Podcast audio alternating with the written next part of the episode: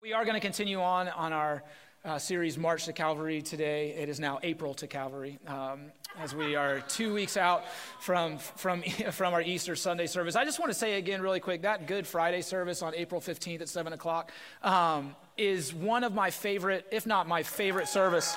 Uh, that's why we pay him the bid bucks right there. He's, he's, not just a pretty face. All right.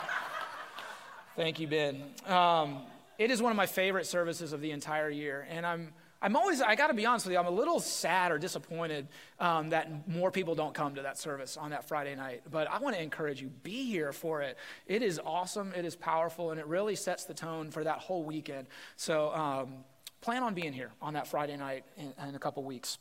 But here we are. We've been, um, we've been discussing the steps that Jesus takes, right? And we, we, we began this entire series talking about how the steps that Jesus takes, every single one of them are purposeful, right? They're for a reason.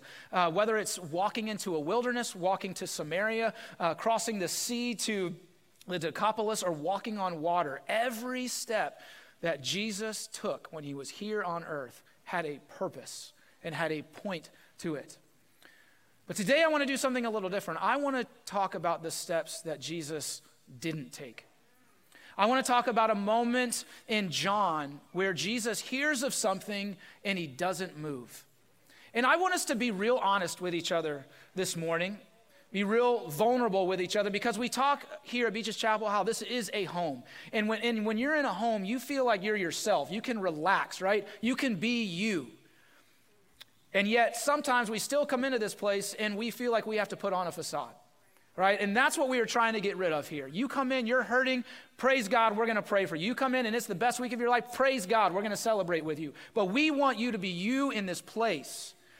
And so I want to ask you this morning, and I want you to be brave.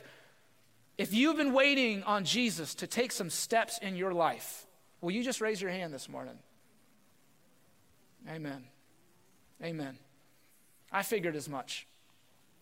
And because it's great to hear these sermons about Jesus going, right? And he's, he's going to break stereotypes. He's going to go to Samaria and he's going to talk to a woman at a well when most Jews avoided Samaria, right? And he's going to go to the Decapolis and he's going to change the whole, the whole narrative by going there, right? And he's going to, he's going to free a naked, demon possessed, chained man. And then he's going to walk on water all the way out to his disciples. This is the Jesus that we love to hear about. The Jesus that goes for that one person and sets them free and, and does the miraculous in those moments. But the truth of the matter is, in a lot of our walk with the Lord, we experience a Jesus who does not take steps. And it certainly feels that way.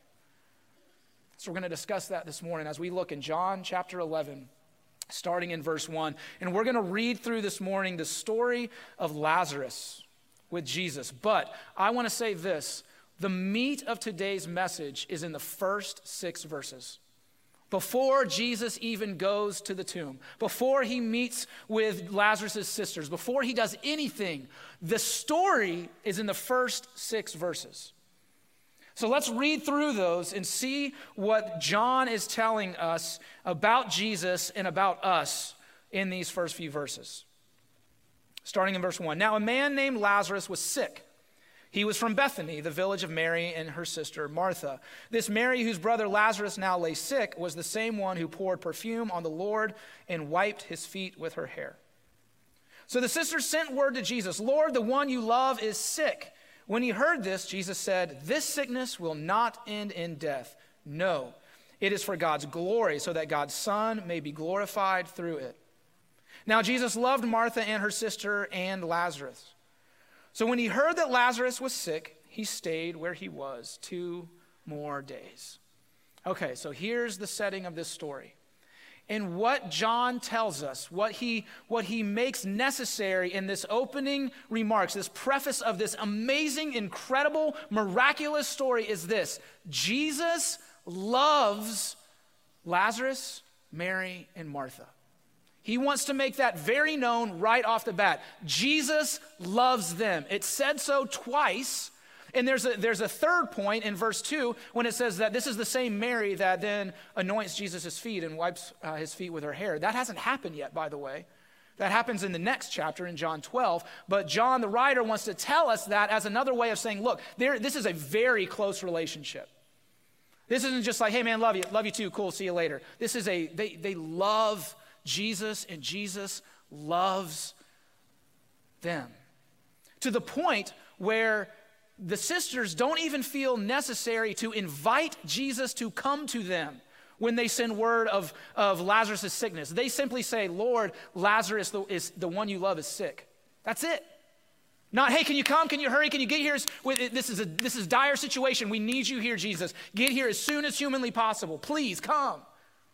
It's just, Lord, the one you love is sick. Because they know what Jesus feels about Lazarus.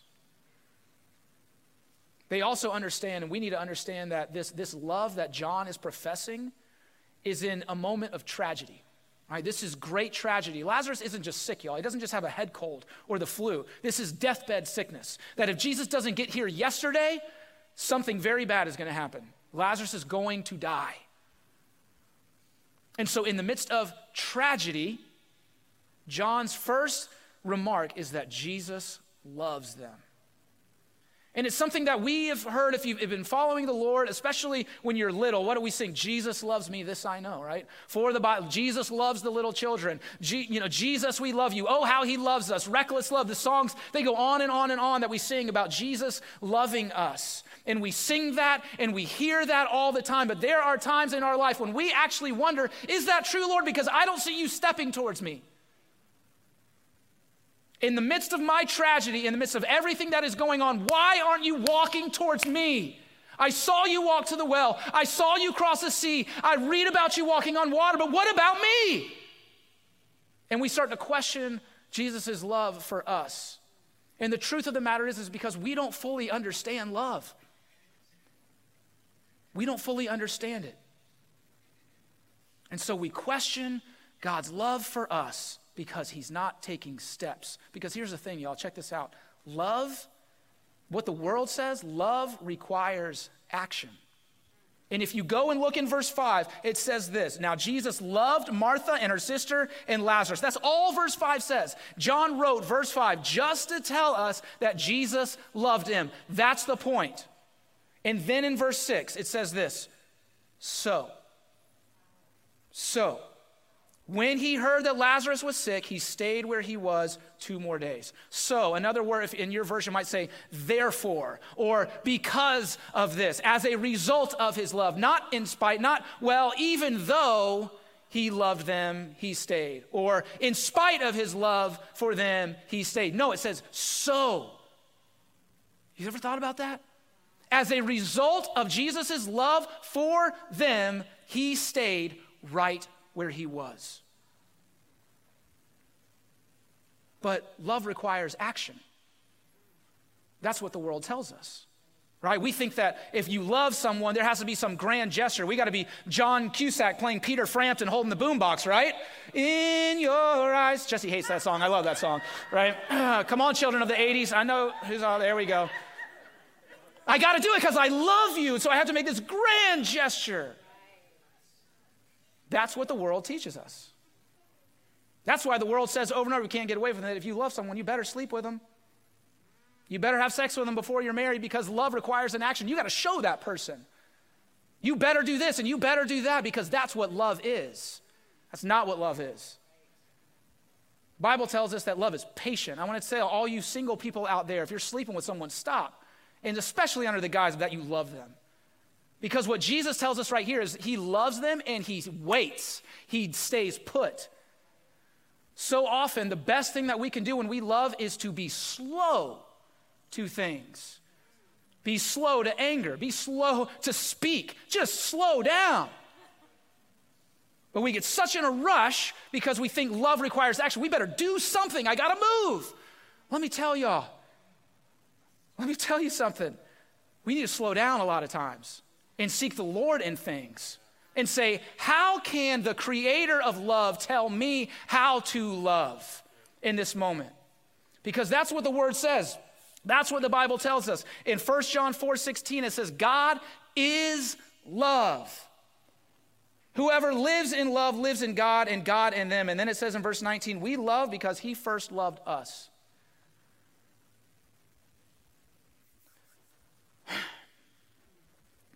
I want y'all to understand something. Loving while denouncing God is a perver- perverted and distorted and broken version of love. Because what you're doing is we're, we're saying that, that I'm going to take love from, from whom created it, and then I'm going to say that doesn't exist or that is wrong. You can't do that. That's not how it works. Verse 19 is saying not, not we, we love, it doesn't even say we love him because he first loved us. It's saying we love. In other words, if God didn't introduce love, because he is love, he is the creator of love, if he did not introduce and give us the gift of love, we wouldn't even know what love is. It's not a reaction to his love, it's an understanding of love. You, you follow me on that? And so if we're trying to love without the Lord, then it's broken. You get that? And so Jesus loves them. And he loves you, and he loves me, and he loves us. And so he must act, right? Not all the time. He stays put. He stays where he is at. Okay, James, I hear you. Why then? Why does he do that? Well, Jesus answers that question in these verses as well. For his glory. He stays put, he stays right where he's at when he hears that Lazarus is sick and is about to die, not for Lazarus' benefit, for his glory. And I wonder, how often do we ask ourselves, when we are waiting for the Lord to move, when we are in our own tragic situation, do we ask the question, God, how can I glorify you in this? I'll be real honest with y'all, I don't do that nearly enough. My question is, God, how long until you help me? How long until you fix this for me? Jesus saying, I am staying put because this is to glorify me. We have got, we have got to get over ourselves. And if there's anything, y'all, that the world does and that even has seeped into the church, is that we're all about the glory of me. It's all about my glory and how do I feel in this moment and how, what does this do for me and how can you fix me? And, and, and it's all about me and my glory and how I feel. Father, forgive us. Because from, from the moment of our creation until the moment that Jesus comes back, it is about His glory. It is about Him and how we, in the midst of tragedy, in the midst of a storm, can glorify God. Because if we can start doing that, church, trust me, the world will start taking notice. They will start asking questions, they will start seeking out the Lord too. When they can look in our lives, know that things are not great, things are not perfect, and we're continuing to praise Jesus in all of it, and the Lord is continually on our lips, they're going to start asking questions. Say, I want that. I want that. What's unbelievable about this story, what's, what's so incredible, is that in the midst of it, Jesus gives away the ending. In what is it, the fourth, the fourth verse, he says, This sickness will not end in death. No. it says, Did you hear me? No, it will not end in death. Here's the crazy, that's not the crazy part. The crazy part is that no one seems to care. Jesus, if you go back to the very beginning of John, chapter 1, verse 1, it says, In the beginning was the Word. And the Word was with God, and the Word was God. Jesus, as the Word, as God, is speaking this out with full authority. Because when God speaks, creation listens, right? Creation has to be obedient to God because God is full authority. And so Jesus, as God, as the Word, speaks this word out. It will not end in death. And it's like nobody even hears it. Up until this point, Jesus has healed the blind, healed the lame, he's walked on water, he's fed 5,000, he's done all sorts of miracles. And you would just think in this moment, he gets this bad news and he says he's not going to die that they'd go, okay, cool. But they don't. And listen, y'all, it sounds pretty familiar because God has given us the ending to this whole story already as well. If you don't know what it is, I'll tell you right now. He wins. And through him, we win as well. He is coming back. The ending has been told. The ending has been told. But listen, y'all, we got to care. That's got to matter to us. We got to own that. We got to hold tighter to that than any other situation that's going on in our life. Like, wait a second. I know the ending. He told me. His word said so. And just like he said to the disciples then, he's saying to us now, I got you. It's not going to end in death, it is going to end in life. But do you care? Or are we so consumed with what is going on around us that we forget that Jesus has told us the ending already? Please do not confuse what you perceive as inaction from Jesus as a lack of love for you. He loves you so much. And we're going to see that as the story continues, which we're going to read through. Um, now, he, in verse 7, it's, it's, this always cracks me up, so I have to read it. It says, And then he said to his disciples, Let us go back to Judea. So, like, two days pass by, and then Jesus is like, Okay, let's go. Why, why this sudden change of heart of Jesus? Why now? And it's because of something that we've been saying this whole series, and that is that Jesus' timing is perfect. He was waiting for a reason. And so, after those two days are up, he said, Okay, now we can go. Let's skip down to verse 17. On his arrival, Jesus found that Lazarus had already been in the tomb for four days. we we are going to get back to that in just a second. Verse 18 Now Bethany was less than two miles from Jerusalem, and many Jews had come to Martha and Mary to comfort them in the loss of their brother. When Martha heard that Jesus was coming, she went out to meet him, but Mary stayed at home. Lord, Martha said to Jesus, if you had been here, if you had been here, my brother would not have died.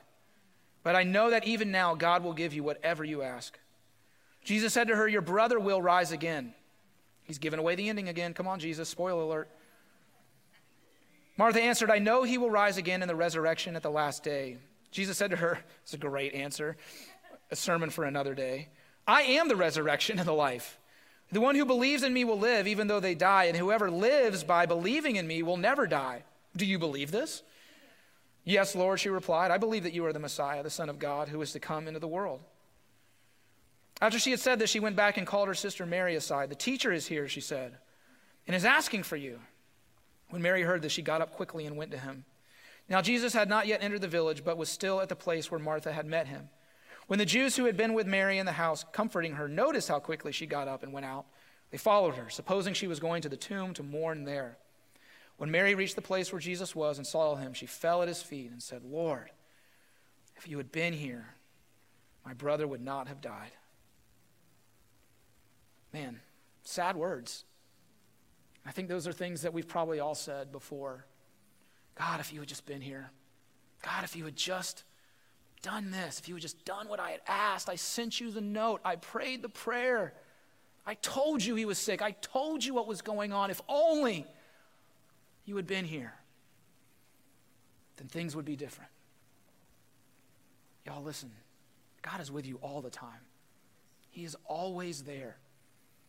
How He decides to move in a situation is His business, not ours. Our business is to ask the question God, how can you be glorified in this? How can I glorify you in this? Psalms 34 says that he is near to the brokenhearted. He is not a distant God. He is not far away, going, oh, that's right. I forgot about so and so. I should probably check in on them.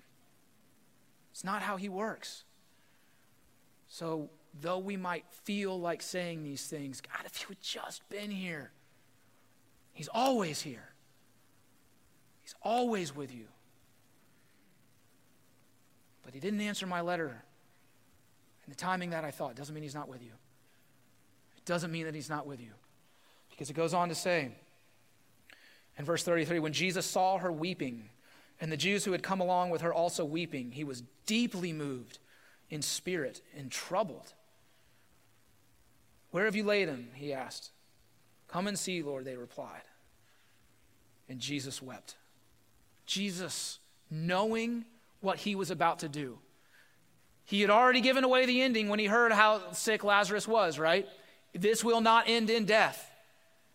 Yet his spirit is moved and he's troubled to the point of tears. Why? Because he loves them.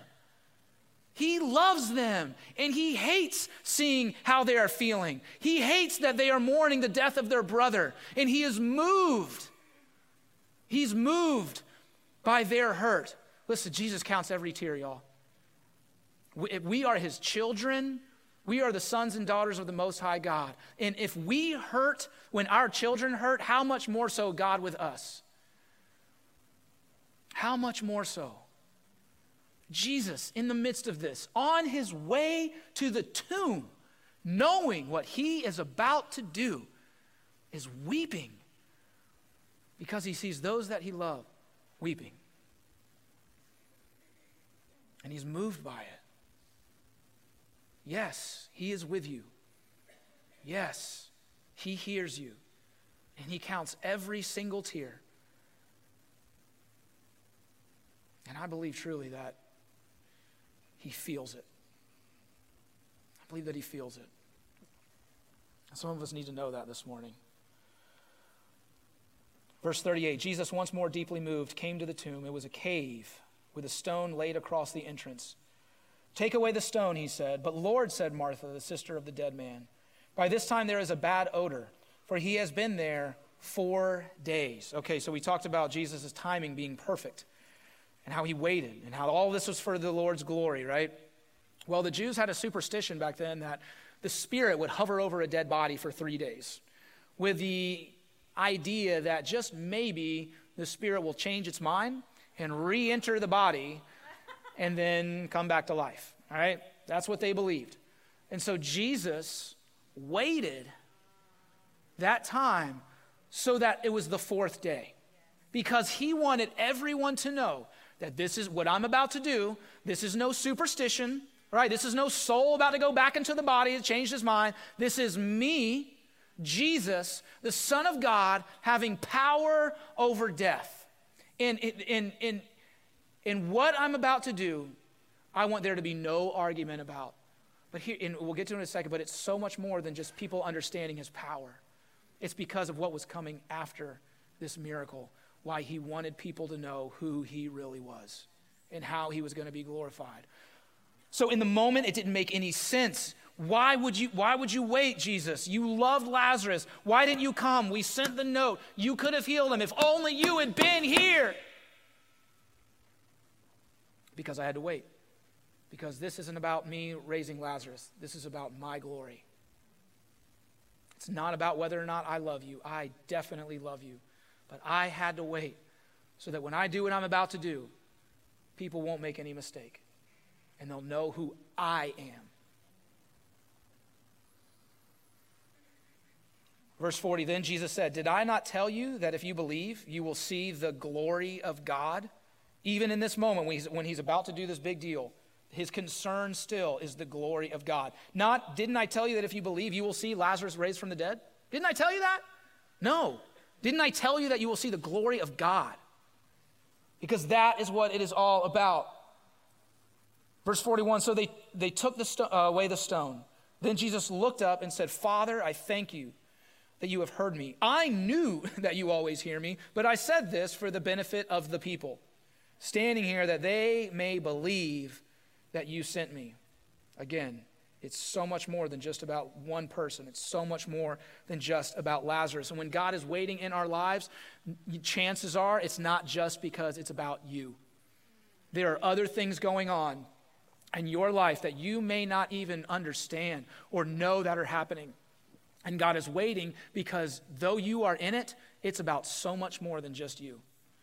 Because He works in bigger ways, He's concerned with greater things than we even consider.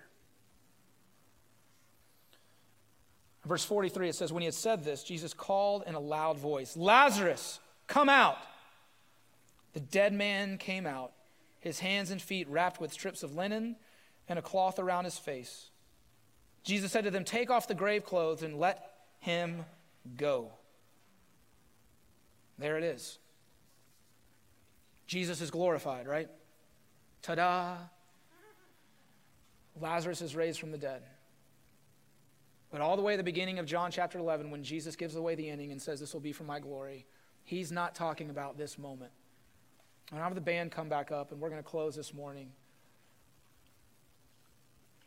And we're going to talk about why Jesus was truly glorified in this and what makes this miracle so miraculous and amazing. Because I wish the story ended there. I wish that was it. And we turned the page and went on to another event. But the story continues. In verse 45, it says, Therefore, many of the Jews who had come to visit Mary and had seen what Jesus did believed in him. But some of them went to the Pharisees and told them what Jesus had done. All right, gotta love the tattletales, right? Been around since the beginning of time. Praise God. Then the chief priests and the Pharisees called a meeting of the Sanhedrin. What are we accomplishing? They asked. Here is this man performing many signs. I love that they consider Jesus raising a dead man back to life a sign. The enemy will never give the Lord any credit, by the way. He will not give the Lord credit. Well, it's a sign. It's this. Bro, he just raised someone from the dead, right? If we let him go on like this, everyone will believe in him, and then the Romans will come and take away both our temple and our nation. So when Jesus gets word of Lazarus being sick, and he says it will not end in death, but this is for the glory of the Son of God, what he's talking about is not that so people will see Jesus raise Lazarus from the dead and believe. He's talking about how this is going to lead me to the cross. This whole thing is going to set in motion the plot to kill me, and I will be glorified not by doing a miracle, but by hanging on a cross. That is the glory that Jesus is talking about.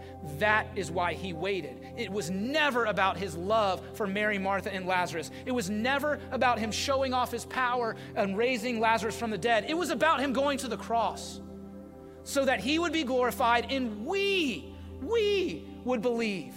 He wasn't just thinking about then, he was thinking about us now.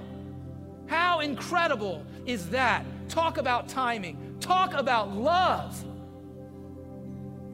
He loves you.